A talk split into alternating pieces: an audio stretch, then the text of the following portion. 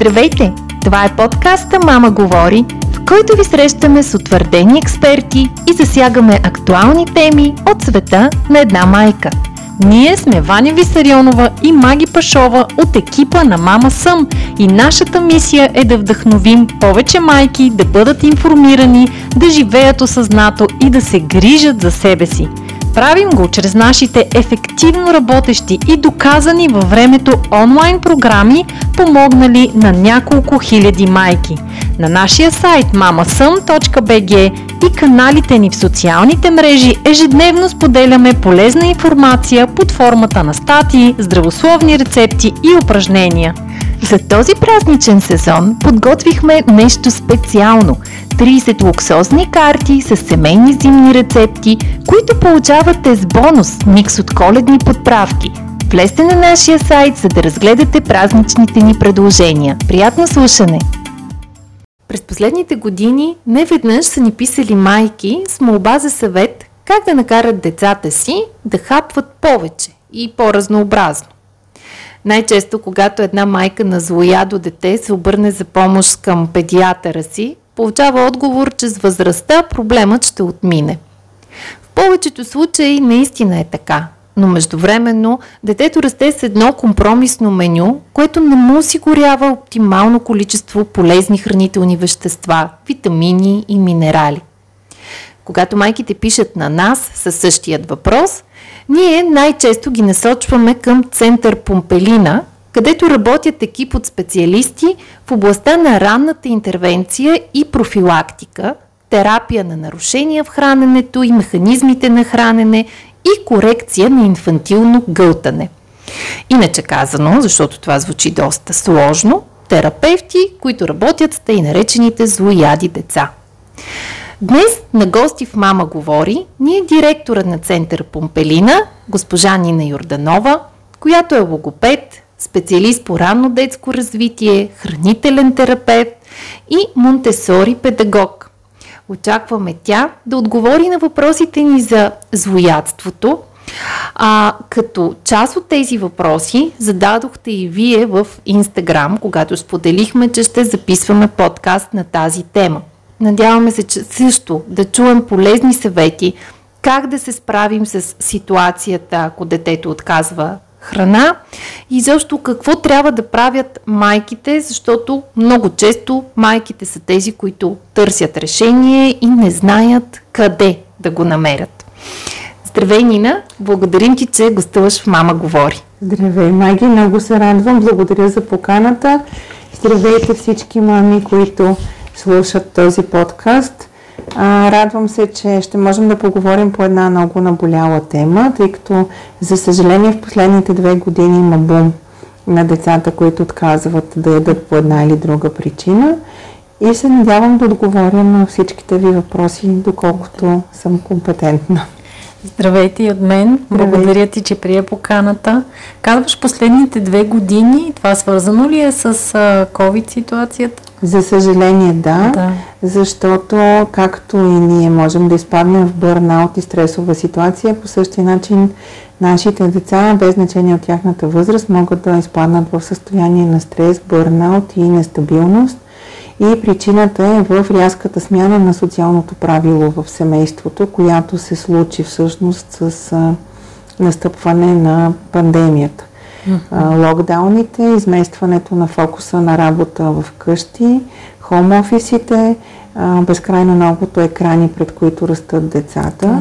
са много трудно нещо за преработване от тях и, за съжаление, в последните две години се наблюдава като реакция на такива деца спират да се хранят или започват да заекват. Mm-hmm. За съжаление. Тоест това е са деца, които така или иначе вече са имали проблеми или има и такива, които до сега са се хранили нормално и сега се проявява за първи път при тях? Има и такива, които до този момент са се хранили, са се развивали нормално и са комуникирали нормално и всичко, което им се случва е в резултат на стреса. Ясно. Дори при малки деца под една година също ли се отразява? Най-вече. Най-вече. Най-вече, защото ам, когато децата навършат две години, тогава те могат да се отделят, така да се каже, чисто физиологично от майката. Психолозите го наричат поява на аза. Детето се чувства самостоятелна личност, почва да иска да прави едно или друго нещо само. А във възрастта до 12 месеца нещата не стоят така. Много са мама, мама и бебето са една единна система, която функционира еднакво и се функционира едновременно. И когато единият клон на тази система е нестабилен, без значение, чисто емоционално или от умора, или чисто психологично, разбира се, влияе и на другия клон, т.е. на детето. Ако майката е нестабилна, стресирана и неспокойна, това се отразява на детето. Ако детето нещо го боли неспокойно, това пък се отразява на майката. Така че тук малко Става като... един порочен кръг. Да, като скачени съдове и тук, за съжаление, има наистина много сериозни такива а, случаи а, в практиката, които са за деца, които са под една година. А, много често се връщат назад а, или към кърмането, или към храненето предимно с мляко, като да. ефект от този целият стрес, което не е полезно нито за едната от двете страни, най-вече не е полезно за малките деца. Като изключим тази промяна, която е чисто продиктувана от социалната обстановка. А, за злоядство се говори като цяло последните години, т.е. не е съвсем ново явление. Може ли обаче да дадем някакво определение на това какво всъщност значи злоядо дете? Защото има случаи, когато детето, например, не яде определена храна, яде моркови, ама си хапва всичко останало. Има деца, които обратното ядат две-три храни и те най-често са някакви тестени изделия и отказват всичко останало. Значи че едните и другите попадат в категорията злояди деца? Категорията злояди деца е едно чисто литературно-писателно понятие. Ние, терапевтите, не говорим за злояди деца, тъй като това е табелка деца, на които много пъти са им казвали, ти си злояд или ами тя дъщеря ми не яде моркови, защото са злояди, пристигат при нас кабинетите и ние ги питаме, ти обичаш ли пица? И детето съответно отговаря нея. Защо не? Защото съм злояда. Колкото повече му обяснявате на детето, че е злоядо, толкова повече то свиква с това определение за себе си, решава, че моите родители или близки очакват от мен да се държа така, за това аз така ще се държа. Отказа от хранене обаче или отказа от храна са различни, има различни причини. Аз обикновено ги класифицирам в две големи групи. Причини, които са свързани с детето и причини, които са свързани с родителите. И двете причини възникват и потикват към спиране на храненето в различен вариант. И тук ние терапевтите разграничаваме два вида отказ от храна. Едната е чисто манипулативен отказ от храна и другата е отказ от храна поради вкусови предпочитания. Много лесно се разграничават, обаче при а, говорещи деца или при деца, които могат да дават обратна връзка. Защото децата, които отказват храна поради вкусови предпочитания, обикновено имат аргумент. Не харесвам моркова или точно този морков, защото ми горчи. Има такив, такъв сорт моркови, знаете. Докато манипулативното дете а, всеки път ви дава различен аргумент. Не харесва моркова, защото е варен. Вие му го поднасяте суров, но то не го яде, защото е оранжев. След което вие обаче му давате, има и бели моркови, знаете, даваме му бял морков, но той отново не го яде, защото е дълъг. Режем го, нали всеки път се сменя, това е чисто манипулативен отказ и тук вече говорим за нарушение на храненето. Искам да кажа, че когато децата пораснат и минат, да кажем, година и половина, вече имат съвсем определени вкусови предпочитания към храните. И тези вкусови предпочитания към храните много пъти зависят от начина по който се храни семейство. Ако едно семейство не яде броколи и не обича зеле и детето съответно ще ги опита, обаче то също няма да ги харесва, просто защото започва да заимства а, социалното поведение на родителите по време на хранене. Тук а, веднага, понеже засегна темата за захранването на практика, много любим пример ми е в схемите за захранване, като втора, трета храна, много често се посочва пащърнак. И на мен не веднъж са ми писали мами, къде да намеря пащърнак за захранване на бебето. На което аз много обичам да ги питам, а вие готвите ли вкъщи с пащърнак? Защото, нали, очевидно, ако не знаем къде да намерим пащърнак, не го ползвам. Ми, не. А тогава защо държите непременно да захраните с пащърнак? Защото така пише в схемата ли, което противоречи цяло на това, което ти току-що каза, че е важно детето да, да бъде част от семейната среда, семейното меню и кога е добре да стане това. Нали? Очевидно, колкото по-рано, толкова по- по-добре, но нали, какви са твоите съвети към родителите, на които предстои захранване? Какво да се образят а, в а, това така, че да предадат своите вкусови предпочитания и по-бързо да превърнат детето в част от общото хранене, а не една храна за детето, друга храна за мама и тата, което за жалост е класическия сценарий. Много ти благодаря за въпросът, е много широк. Сега ще се опитам да по най-така лесния начин да обясна.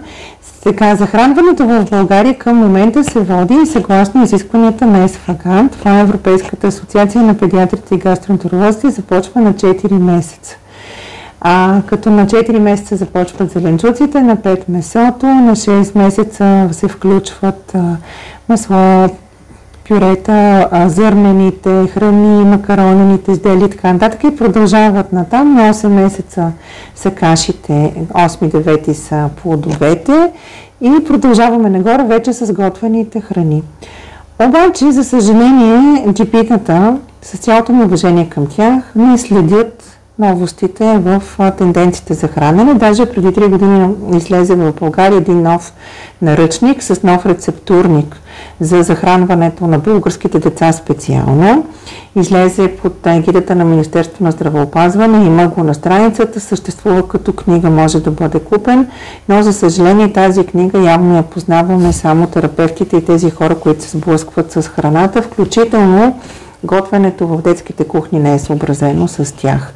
И продължаваме да следваме едни стари рецептурници и стари неща да се а, предлагат. Случая с пащарнака, между другото, е същия. Има... Само извинявай, че те прекъсвам. Тук става въпрос за наръчника, който е за захран, рецептурника и за яслите. Да. Така, да, в който има смутита, да. има неща с чия. Да, защото също съм го разглеждала и той е много, много модерен, но някак си да, много е хубаво да сме модерни, обаче аз лично смятам, че трябва да бягаме от крайностите, защото а, всяко дете расте в а, специфично семейство. В това специфично семейство има някаква култура на поведение на хранене. Не може, ако семейството живее в, а, примерно, едно село, а, където е, има ограничен достъп, нали, има специфична храна и ние да отидем да кажем, ама вие трябва да му дадете на това дете а, чия или киноа. При положение, че има просо и ще свърши същата работа, ако чак толкова ни се налага. Както и в момента има в България живеят много майки с смесени бракове. Смесени бракове от различни култури, съответно има намесване на различни храни като култури. Ако е интересно, даже бих споменала, че имах такова семейство българо-гръцко, в което даже имаше спор кога да бъдат въведени морските храни, защото у нас се въвеждат в един момент, обаче в Гърция се въвеждат по друга схема и ние трябва, за съжаление, да намерим а, златната среда. Кога, защото все пак морските храни не всички, някои са опасни, защото има алергии, обаче някои пък са много богати на омега-3 нали? и в някои случаи са много показателни, много помощни. Така че това, което трябва да се следва наистина е а, стъпките, които предлага СФАГАН, обаче не на всяка цена. А, в последните години а, мога да кажа, че когато съм се опитвала да захранвам бебета, специално за морковите и пащарнака, понеже отвори тази тема, тъй като короноплодни двете, пащарнака леко, е леко щипцъв на вкус и има малко по-рязък вкус, за разлика от моркова. Okay. При някои деца морковите дават алергична реакция, тук около страни на устата се появят едни пъпки, което стряска майките. Обаче това обикновено го наблюдавам някъде към а, трети, четвърти, пети месец. Но ако морковите се дадат малко по-късно към 6-7, вече няма такава реакция и съответно децата, не, децата не ги отказват. А пък има деца, които са се родили с, а, да кажем, някакви симптоми на недостатъчно добра сензорна интеграция. Т.е. сетивата им не могат толкова бързо, колкото на нас не се иска да възприемат това, което се случва в света и едно такова свети, едни такива сетива са обонянието, т.е. вкуса и мириса. И има деца, които по време на захранването искат да започнат с по-рязък вкус. И ето тогава ние, например, предлагаме пащърнака вместо самите Деца имат самите нужда деца имат нужда, защото не го усещат, не усещат mm-hmm. храната. И в такива случаи може да се предложи пащърнак, защото е по-рязък като вкус. Обаче за деца, които пък не харесват резкия вкус, тогава нежелателно да започнем с зеленчук, който е много по-обран. И а, тук в един много непознат за България зеленчук е авокадото което върши прекрасна работа. Първо е, има страшно много хранителни вещества вътре в него, второ е неутрално като вкус и най-хубавото е, че не дава алергични реакции. А не е ли тежко снимаема храна? Ама ние няма да го нахраним за нова. Да, да, да, това е нали? ясно, но въпреки това ще го използваме като основа. Mm-hmm. Ами аз не смятам, че е тежко смилаема храна, защото има страшно много вътре фибри и масло mm-hmm. и това ще помогне на чревната перисталтика да премине. Сега много зависи с какво ще го комбинираме, защото пък не всички бебета харесват авокадото само по себе си. Да. Обаче в комбинация с разни други зеленчуци. Да.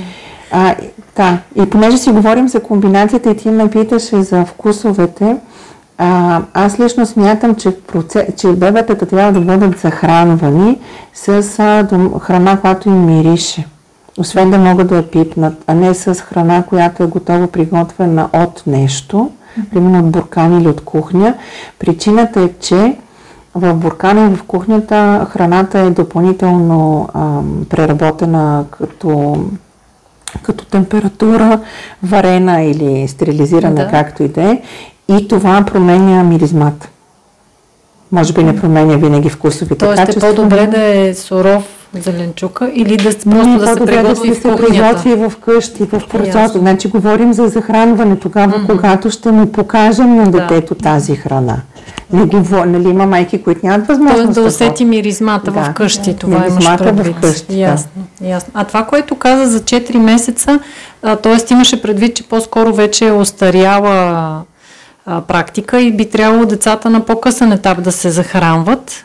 Това е новата практика. Децата се захранват на 4 месеца, обаче това, което на мен ми прави впечатление, че много се бърка. Представянето на храната, с въвеждането на храната и с заместването на храната. Mm-hmm. Значи на 4 месеца ние представяме храната. Ясно. Така. Показваме, че освен млякото, под каквато и да е форма, ако може да е кърмене най-добре, но не винаги се получава, на 4 месеца показваме, че има и зеленчуци.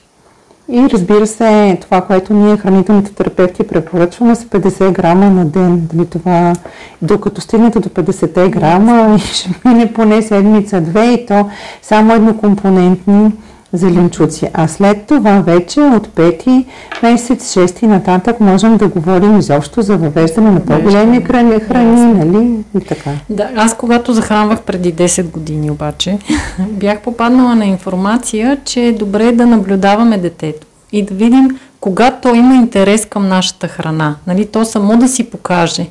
И съответно нали, има деца, които още на четвъртия месец те гледат с едни корени очи и ти бъркат в устата. И има такива, които на шестия, седмия започват. Моя син на 6 месеца и половина започна да проявява интерес към нашата храна и аз чак тогава започнах да му давам. Съгласна ли си с а, тази препоръка, твърдение или да следваме правилата и нормите? Значи ние, аз лично смятам, че трябва да следваме правилата, защото пак казвам, става въпрос за представяне на храна. Uh-huh. Храната на 4 месеца може да бъде представена в много различни форми.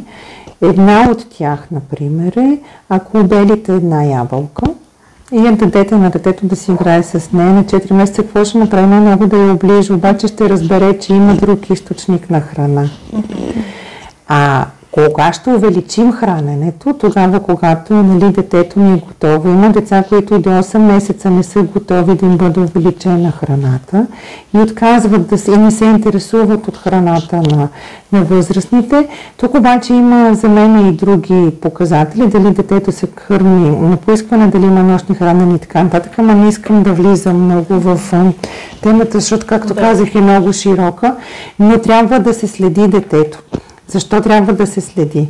Значи първо трябва да се следи от към психомоторното му развитие. Някои деца са малко по-бързи, някои деца са малко по-бавни. И не бива да изпускаме моментите. Ако детето прояви интерес към нашата храна, не трябва да му казваме не. Защото пък после след един месец ще му кажем и аз пък вече сме му казали не и тук има сблъсък. Ако обаче детето все още не проявява интерес към нашата храна, на 4-5 месеца, не означава да го оставим. Значи ние просто му показваме, но не го насилваме. Така че аз бих казала, че съм привърженик и на двете. Следа детето, обаче все пак правилата за подаване на съответните храни в съответната възраст, нали, те не са случайни и трябва да ги следваме. Много голямата грешка, която правят майките, като се каже на 4 месеца, и те са готови с бурканчето. 125 грама не, това не е захранване, защото веднага след това следва или алергична реакция, или отказ на детето да яде, защото просто то не е готово за това количество на, това, на тази възраст. Прекъсваме интересния разговор, само за да ви напомним, че на нашия сайт MamaSam.bg може да откриете специална селекция от подаръчни пакети – с нашите карти с семейни зимни рецепти, коледна подправка, ретро ръчно рисувани канчета, луксозна козметика, натурални свещи и шоколад. Изберете вашия пакет за зимен уют и настроение, а ние ще ви изпратим подарък изненада. А, добре, да се върнем на това, което каза за а, това, че е хубаво, ако детето поиска от нашата храна, да му дадем, а, да, да пробва, да, да я опознае. Но това, за да се случи, детето трябва да вижда, че и ние се храним. Mm-hmm. А на практика, нещо, което доста често се случва у нас, е детето да се храни отделно от родителите. И нали, когато вече то е готово, мама и татко да, кажем, да седнат да, да вечерят. А, реално, защо е важно семейното хранене да се случва заедно и детето да участва в него. Важно е, защото храненето е вид социална комуникация. Ще дам пример, с който мамите ще ме разберат много бързо. Когато кажа, Манки, хайде да отидем на пица, ние с теб няма да отидем в ресторанта, за да ядем пицата и да станем и да си ходим. Ние ще седнем и докато ядем пицата ще говорим за ужасно много неща, т.е. ще общуваме. Същото се случва и по време на семейното хранене. Родителите общуват помежду си. Ако детето не присъства в този момент там, то бива игнорирано.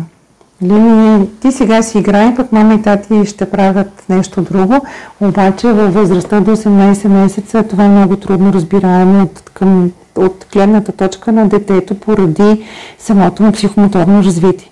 И за това трябва децата да присъстват на масата. Разбира се, за майките е много по-лесно първо да се нахрани детето. Няма лошо в това. Обаче след това трябва да остане при родителите на масата, за да види, че има и друг вид хранене и друг вид храна, защото, например, ако да кажем, детето е на 8 месеца и става въпрос за вечери, мама трябва да го накърми, вероятно на нея ще е по-удобно да не го кърми на масата. Но пък след това може да го сложи в стола да им прави компания, да пипа, да мачка, mm-hmm. да опита, каквото има на масата, без страх. Да, и тук може би точно пък другото, което казваш, да пипа, да мачка, mm-hmm. т.е. да хване с ръце. Нещо, което някои родители много харесват и следват и да кажем прилагат изцяло захранване водено от бебето. Аз лично съм по-скоро привърженик на комбиниран подход, да има и храни за ядене с ръце, и храни за ядене с лъжица, да, да пробва детето различните текстури, но пък има и други родители, които много се страхуват да дадат да, детето да се храни самостоятелно, да пипне а, храна и реално това с а, пипането, мачкането не се случва. Много е важно да се пипа храната и да се мирише, и да се ближи, и да се маже детето с нея, защото това са сетива. Това работим за тактил, так, тактилни усещания. Значи всяка храна има тегло, вкус, мирис, консистенция, най-твърда, най-мека. Много е важно и какво му даваме да си слага в устата. Ние не можем да дадем ядка, нито можем да дадем твърдо парче ябълка на 6 месеца. Обаче, ако толкова много проявява желание към ябълката, може да пуснем на пара. Или пак да му я дадем. Въпросът е да не му отказваме. А защо трябва да пипа? Защото ако не пипа храната, няма да придобие и няма да развие своите сетивни усещания и няма да му мирише. Нали, нито пък ще иска да я опита. И пак се връщам на това, което казах в началото. Колкото повече казваме не, детето свиква, че това, което е на масата, не се пипа. Обаче става на 9 месеца и ни само казваме, а, тук джипито каза вече вилица да ти дам и лъжица и ето ти ги сега ти е, ама то не иска да ги хване. Ми ти като допреди си му обяснявал, че не се пипа, то сега как да ги хване? И тук тази борба, нали, кой ще храни детето, е много важна да бъде преодоляна, без значение дали ще бъде с ръце или смесено, комбинирано. Аз също съм привърженик на комбинираното хранене, а, но всеки трябва да си има лъжица или съответно прибор. Тоест мама има нейната лъжица, детето има неговата. Да, те се сменят в хода на храненето, но няма война за лъжицата. Нито има война за това, кой ще ти сложи парчето а, в устата.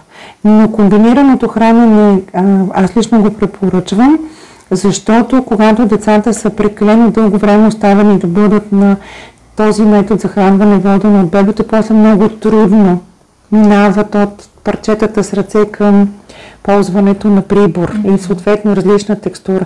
Така че колкото повече възможности има за детето да опита, толкова повече го развиваме и толкова по-интересно за него. Да се върнем на темата за злоядите деца. Кога започват да се проявяват проблемите? Ти каза, че може още преди първата годинка. Кога най-често се проявяват проблемите и те чисто ам, механични ли са, психологични, в какво се проявява? Кога наричаме едно дете злояд? Или кога, за да употребим така по-правилния термин, който ни въведе, кога казваме, че детето има хранителни нарушения? Хранителните нарушения са една много голяма група. Те, аз лично ги разделям в две категории. Едни, които зависят от детето, едни, които зависят от родителите и от средата. Тези, които зависят от детето, могат да се наблюдават още от време, от момента на раждане и това е свързано с самата регулация на кърменето и на пиенето на течност от шише, което е свързано с рефлексите на бебето. Има бебета, които се раждат с много изявени рефлекси за сукане, не само за сукане, седем са рефлексите, които трябва да се следят в този момент. При някои бебета са много изявени, при други са малко по-несигурни и нестабилни. И когато това не се забележи, някой път не се забелязва, включително от майката, от джипито, някои бебета по-трудно засукват, когато са кърмени на гърда, някои по-трудно засукват от чишето. Това предполага, че те нямат а, толкова силно изявени рефлекси и съответно а, няма толкова добър ритъм на хранене.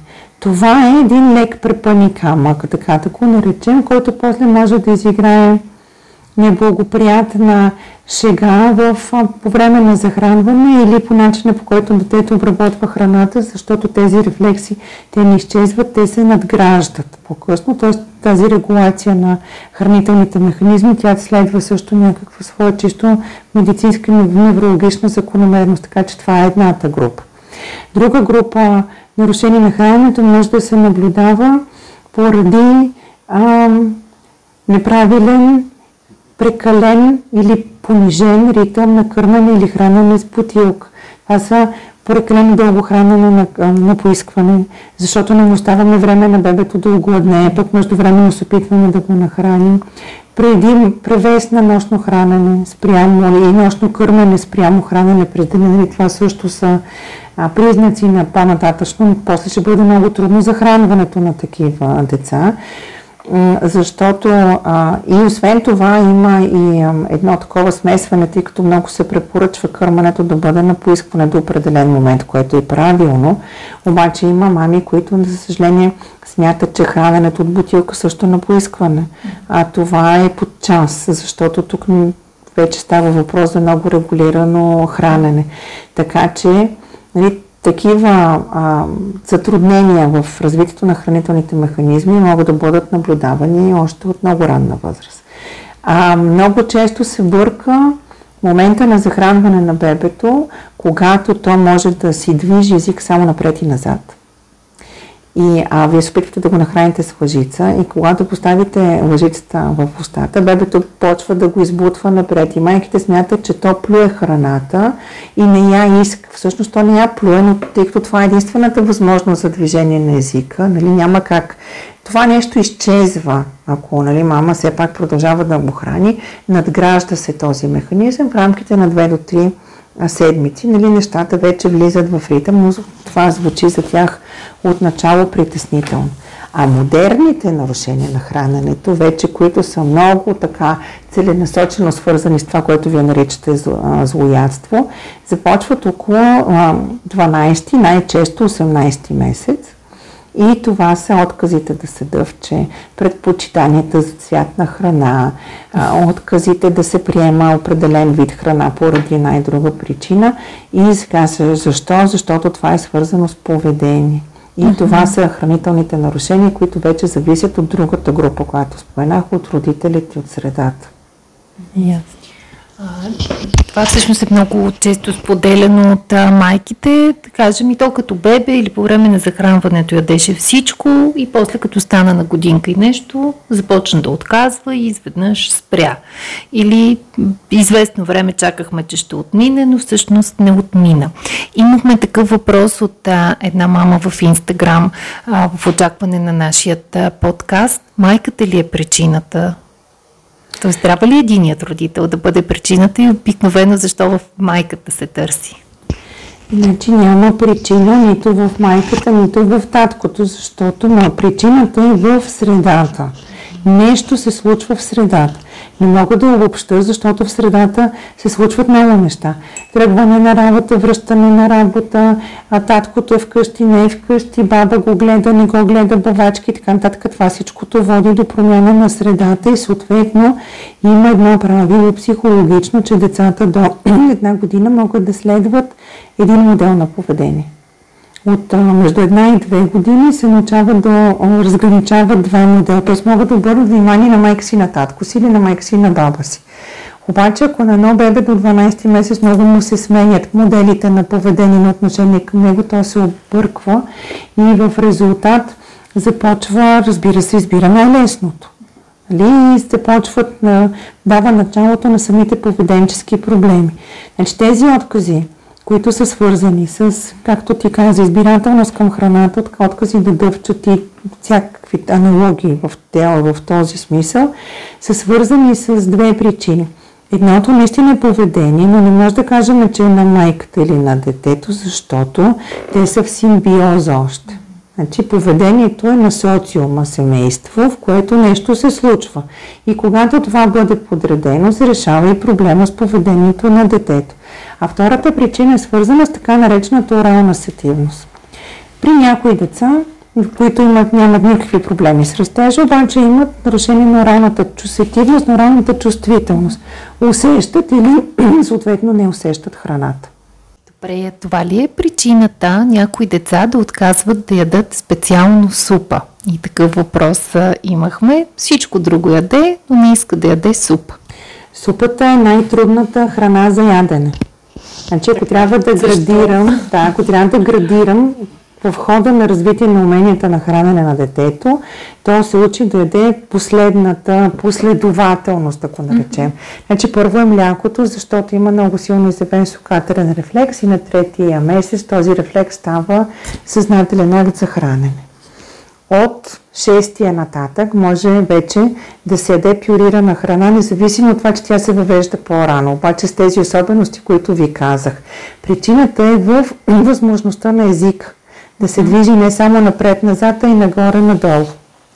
В, на 9 месеца започва надграждането на един друг рефлекс, който се казва байт рефлекс. Това е възможността за дъвкане и се появява възможност за движение на езика и в страни наляво и надясно, за да може да стане тази усмичка, за да може храната да. съответно да бъде издъвкана. Така че последователността на храната е, значи, мляко и пасирана храна, Парчетата, които се дават, те обаче само се, първо се смачкват върху венеца, бебетата могат да ги дъвчат благодарение на рефлекса си, след което до 9 месец ги по-скоро ги приплескват на твърдото неце и тогава ги обработват и след 9 месец почват да ги дъвчат. Оттам нататък отиваме вече, нали, увеличаваме големината на парчетата, за да стигнем на 18 месец, децата трябва да дадат парчета тип мусака, стандартна. И супата до тогава е пасирана, тя е във вид на крем супа. Едва след 18 месец, по-скоро към втората година, децата се научават да ядат супа, защото за да изядете супата, трябва да имате следните умения. Първо трябва да може да дозирате хапката, което става около втората година. Второ, тази хапка трябва едновременно да може да я разпределите на течна и на твърда. Течността да глътнете, твърдата част да оставите в устата, за да може да я сдъвчете. Това е една висша координация, която се случва около втората година от живота на детето. И поради тази причина до тогава всички майки дават и въобще се препоръчва да се дава пасирана, едропасирана, кремообразна супа с кротони, нали смисъл, кротоните са големи, детето ясно е, че първо тях ще ги издъвче, след това ще глътне другото, за да стигнете към втората година до класическия вариант на супата, например пилешка супа вътре с фидета, зеленчуци, масенци и така нататък, но това може да бъде изядено от две години нататък. Имахме и такъв въпрос, дали а, злоядството, айде така ще го наречем, а, е наследствено, защото в много случаи нали, казват, а той е злояд като войчо си или като баща си. И ако ми позволиш тази връзка само да допълня въпроса, а, също много често казват ми, аз не обичах като дете чушки и дъщеря ми не яде mm. чушки. Тоест, освен злоядството, вкусовите предпочитания, защо ли може да отнесем към наследствените неща? А сега, злоядството не е наследствено, това, което се копира е поведението.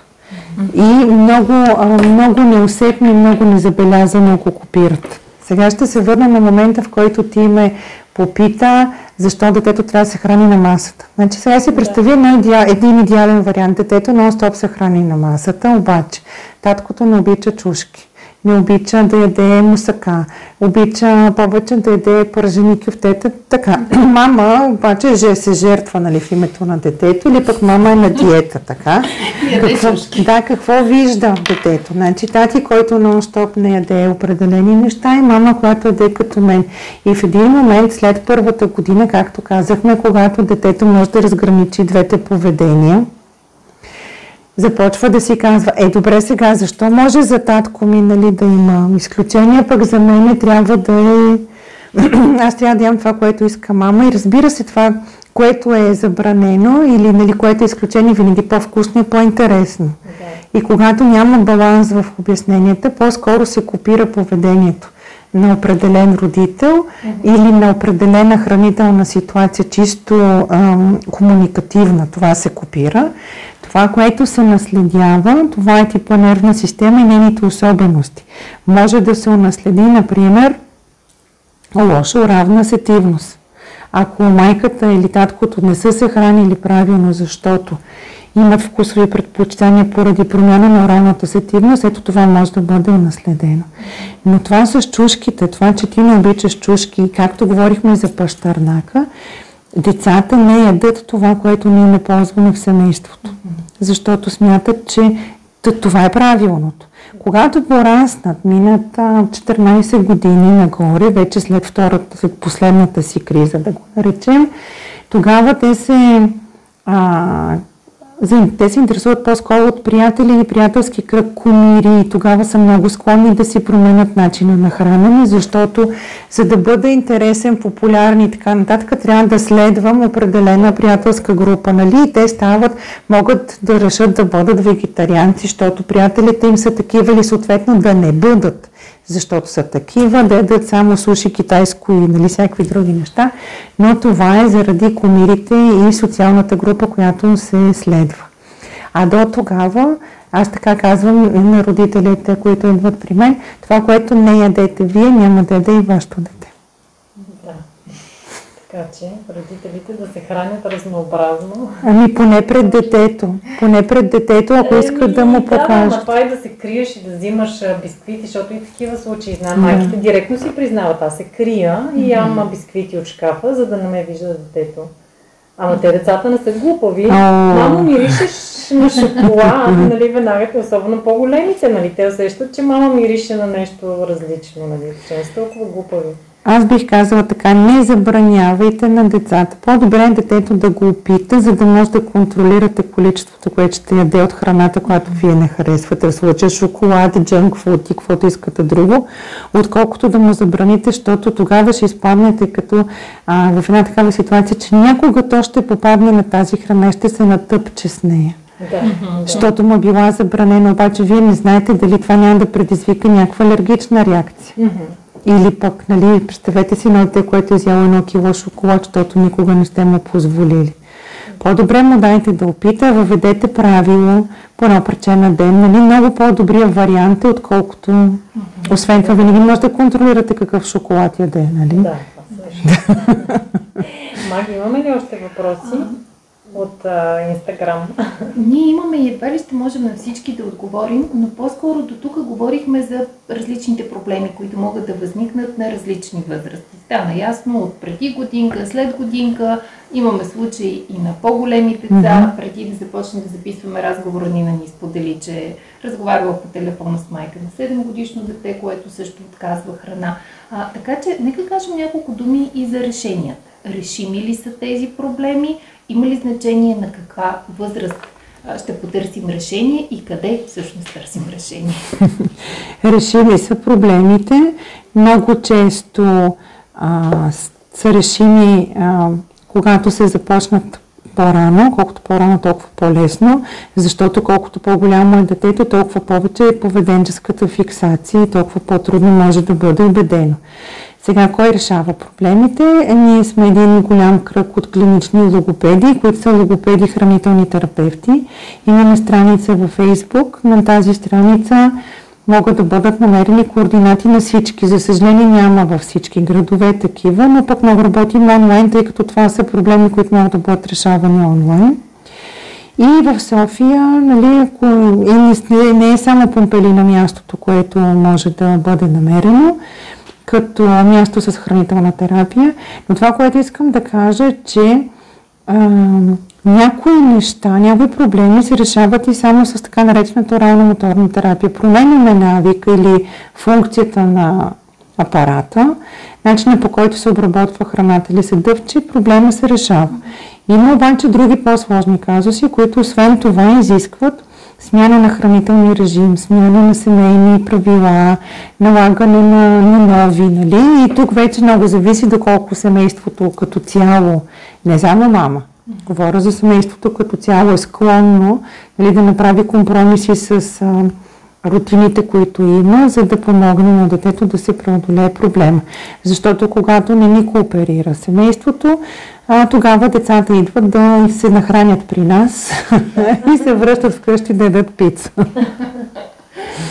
Тоест, терапията може да отнеме от няколко срещи до няколко месеца и Може и година да отнеме, да, зависи колко комплициран е случая. Да, можеш ли да, така, например, виста да се сетиш за някой интересен случай и неговото така щастлива, щастлива развръзка. Аз... Нещо, което даваш, може би, често за пример. Един пример от при много години, който е а, вече се занимавах, разбира се, с хранителна терапия и вече имаше помпелина. При нас дойде едно момиче, на 11 или на 20 години, не си спомням точно, тя беше състезател на езда. И а, се бяха я нарочили, че е булимик, защото непрекъснато имаше, че е булимик, да, че имаше непрекъснато позиви за повръщане при ядене. И когато се разровихме в случая, се оказа всъщност, че тя от малка е имала нарушение на хранителните механизми, много често е повръщала, но това не е рефлукс. Смисъл не е имало детето рефлукс, просто има промяна на оралната сетивност от малка, после става избирателна към храните, след това вече започва да се храни горе-долу, нали, добре, обаче сме много малки порции. След всяка порция храна, тя има регургитация, се нарича, връща до някъде храната. Тя няма повръща, всъщност връща я, обаче това е много неприятно като усещане. Обаче докато яздиш, нали, заради цялата ти позиция и притискането на стомаха става още по-страшно. И всъщност това майката беше научила за нас, доведе детето и то каза, тя дойде момиченце, каза, много ви се моля, нали, накарайте ме да спра да повръщам. И а, тогава пробвахме най-различни техники, най-различни неща. Беше много трудно, защото това, което ние трябваше да накараме да направи, беше на всеки кръгъл час да яде нещо. Да, да, тя е на училище, нали? Трябваше да убедим учителите да позволят специална храна, нали, да обясним, пък и не бива да излагаме пред учениците, но в крайна сметка тя успя, защото това, което при нея се беше случило, че тя си беше научила мозъка на тази схема. Ям повръщам, ям повръщам и трябваше да развалим схемата, за да я върнем, да прекъснем тази връзка. Да. Успяхме и нали, аз много се гордея с това, така че... Да, чудесна развръзка. Сигурна съм, че имаш и други такива О, да, много. позитивни истории. Може бъдеще да направим отново разговор, който да е точно такъв с споделяне на, да, а, на хубави истории, защото понякога наистина май, ние майките имаме нужда от това да се почувстваме увереност, да разберем, че и други са минали през нашите трудности, пред нас, нашите проблеми, но са намерили тяхното разрешение и това наистина дава мотивация, дава увереност, че нещата са решими. А, така че надявам се и днешният ни разговор да послужи за това и на майки, които срещат проблеми и не знаят как да се справят а, с избирателното хранене на децата си, а, да чуят, че може да се намери начин, ако има нужда да се обърнат към теб или към твоите колеги за помощ, защото да, в крайна сметка за това са специалистите, за да ни помагат, когато не можем да се справим сами. А, за, съвсем за финал на нашия разговор имаме една е, забавна рубрика, в която казваме различни твърдения на, по темата, а това, което ти трябва да ни кажеш с една дума, дали твърдението е вярно или невярно. Добре. Готова си. Да. Първото е, системният отказ от храна е злоядство. Не е вярно. Не е вярно. Ако детето отказва да яде супа, то е злоядо. Не е вярно. Причина за злоядството при децата е поведението на майката. Затова е забавно. Ами, добре, вярно. В някои случаи. В някои случаи обаче. С оговорката, че е по-скоро семейството, а не майката. Да. Добре. Не е само майката. Да, не е само майката. Злоядството или хранителните нарушения, както разбрахме, че правилно да ги наричаме, се израстват с възрастта. Не, не се израства. Нищо не се израства. Всяко нарушение има причина, независимо за какво говорим. Няма значение дали говорим за хранене, за говорене, за ходене или за писане, нищо не се израства. Всичко си има причина и тази причина трябва да бъде локализирана и възстановена. Иначе само се Иначе само, си, иначе само както пише Джин Арис, това е една от създателките на теорията за а, сезонна интегративната дисфункция, тя казва така, твърдението, че нещата ще се израснат, само удължава срока на тяхното възстановяване. Чудесно твърдение. Добре, продължавам с още няколко от нашите твърдения. Ако детето отказва храна, трябва да го оставим да гладува. Не, защото, не, защото ще го докарате до хипогликемия, ще му навредите на енергийния баланс. Това не е причина да... Има някаква друга причина, така че не е вярно. Да, нали, някои хора казват, ми като не иска да яде, ще гладува да. и ще не, прииска. Или обратното, което пък се правеше в нашото детство и надявам се вече не Яш, се практикува. ще го изсипа във врата. Да, или няма да станеш от масата, докато не... Това да, също не е окей. Това също не е окей, okay, да. Добре. А ако ние не обичаме дадена храна, е нормално и детето ни да не я обича. Вярно. И за финал, отказът от храна е проблем, който може да се терапевтира без значение от възрастта на детето. Вярно. Чудесно. Благодарим ти за тези отговори. И аз ви благодаря. Благодаря ти и аз, Нина. Да кажеш още един път на нашите слушатели къде да те намерят. Мен могат да ме намерят в Помпелина, на страницата да. на Помпелина в Фейсбук и на интернет страницата ми в Помпелина, а всички останали хранителни терапевти за тези, които не са от София или пък тези, които не харесват и не искат да работят с мен, защото все пак и това е важно. А, хранителните терапевти имат страница в Фейсбук, тя се казва Логопеди хранителни терапевти. В секция услуги са написани координатите на всички терапевти. Благодаря ти. И аз ви благодаря.